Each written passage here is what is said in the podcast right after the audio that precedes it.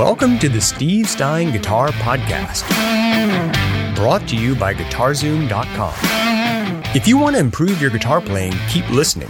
If you want to improve even faster, go to GuitarZoom.com, where you'll find all of Steve's premium courses, masterclasses, and memberships that'll help you quickly and easily improve your playing. Now, here's your host, Steve Stine.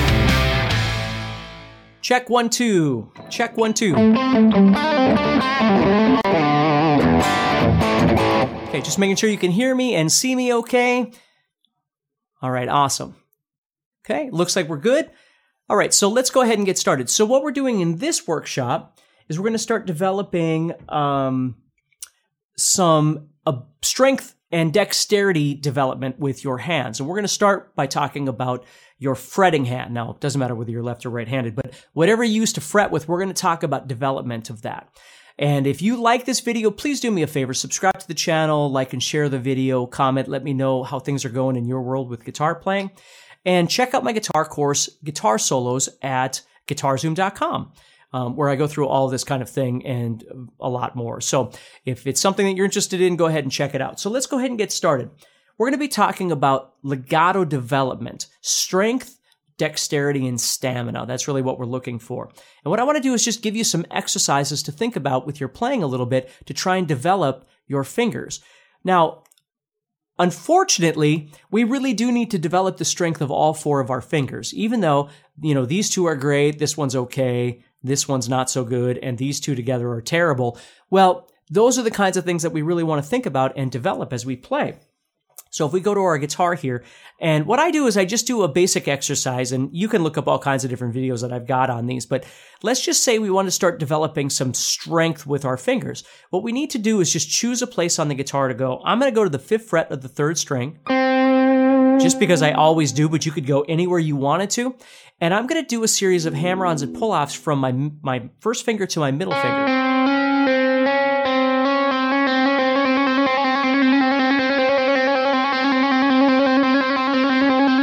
And really what I'm looking for here are a couple of different things. I want to actually take that finger and hit it, okay, which is what a hammer on is. I'm hitting it down and then I'm flicking it off, which is the pull off part of it, okay? So I'm not really just lifting it off, but I'm actually kind of flicking it as I leave, right?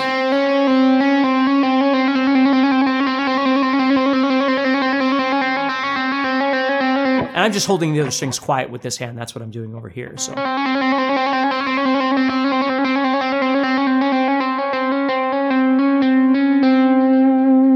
Okay? And I could do that anywhere.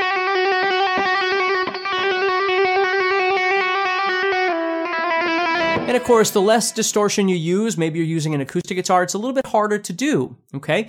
When you use more distortion, it makes it a little bit easier to do. Um, I'm using a little bit of distortion, right? Not way too much, but just a little bit to kind of get the action going here with this. Okay, and then what I want to do is I want to move over and I want to start doing first to third finger. So I want to develop this finger combination. And of course, the trick is that I have to make sure this finger is always secure. It's holding that string firm so it's not being pulled or anything out of tune, right? So I hold that string firm, or that fret, I should say, on that string. And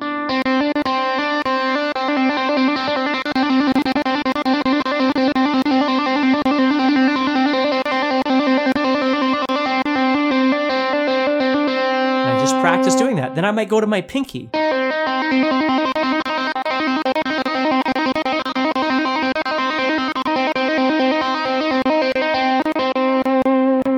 So you get the idea. So I can go through and I can do one to two, I can do one to three, I can do one to four, but that's when things really start getting more difficult. I'm going to set my middle finger down. And I'm going to keep my first finger there as well, just because there's nowhere else to put it. I mean, I could, you know, leave it in the air and that's fine. But I'm just going to set it down. And now what I'm going to do is I'm going to do a hammer on from my middle finger to my third finger. And that's where you're going to notice things get a little more difficult. Because the, the tendons here force this third finger to be a little less independent. Now, if you'd like to take this off, if that helps a little bit in your motion, that's perfectly fine. but you develop that finger. And then what you do is you go from your middle finger to your pinky.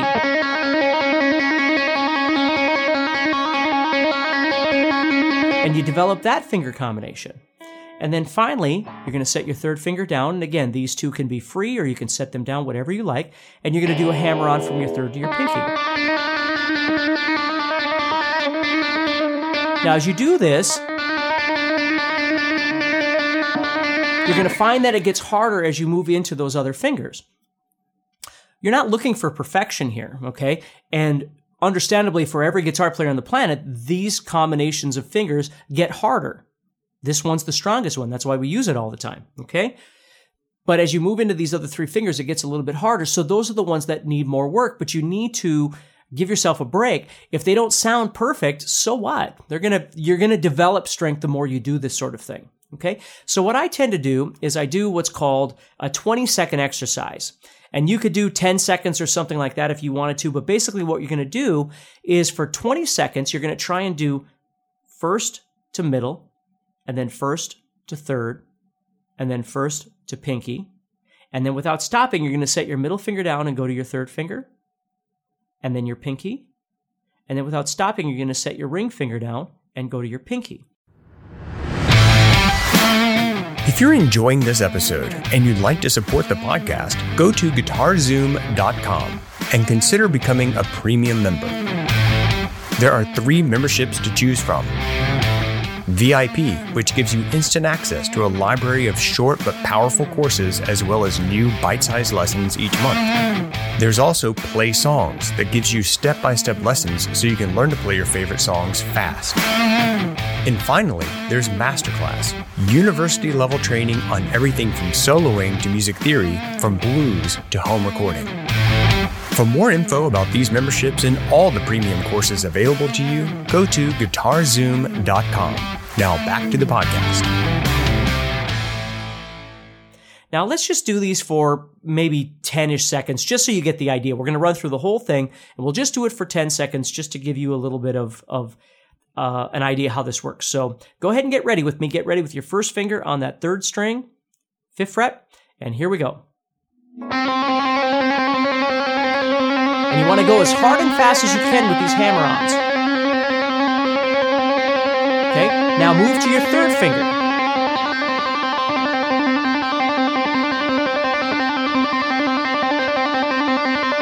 Okay, then move to your pinky.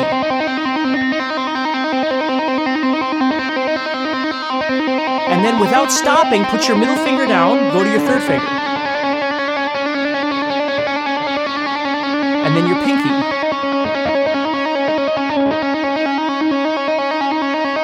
And then set your third finger down and go to your pinky.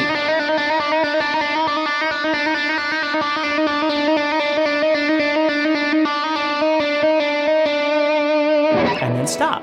Okay? So you get the idea. Now, some days when you're doing this, this legato exercise, instead of starting with your first finger and going through the whole sequence, by the time you get to the end, obviously your fingers are going to get a little fatigued.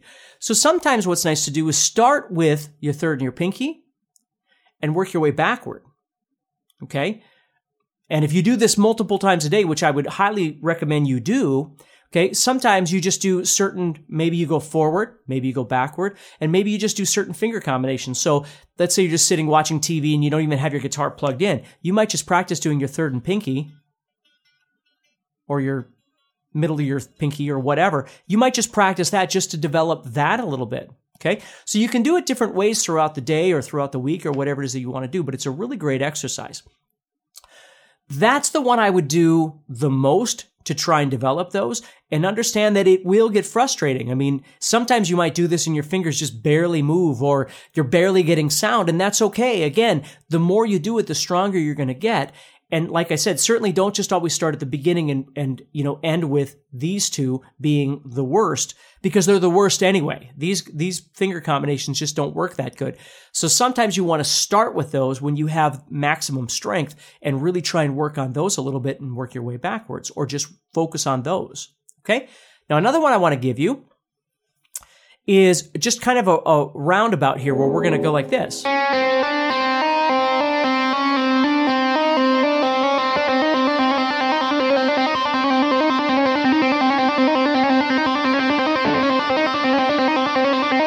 Now, again, it's all based off the first finger, so it's a little bit easier to do, but we're developing some motion here. So we're going middle, third, pinky, third. Let me start all over.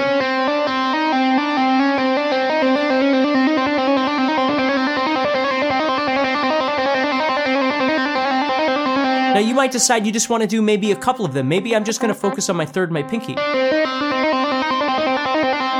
Right?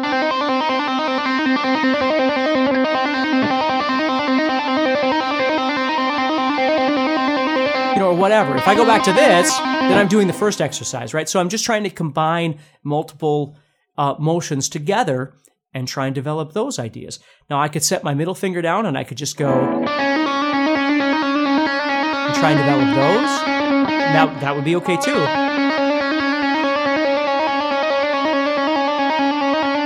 Okay, just trying to develop those. That's a good one.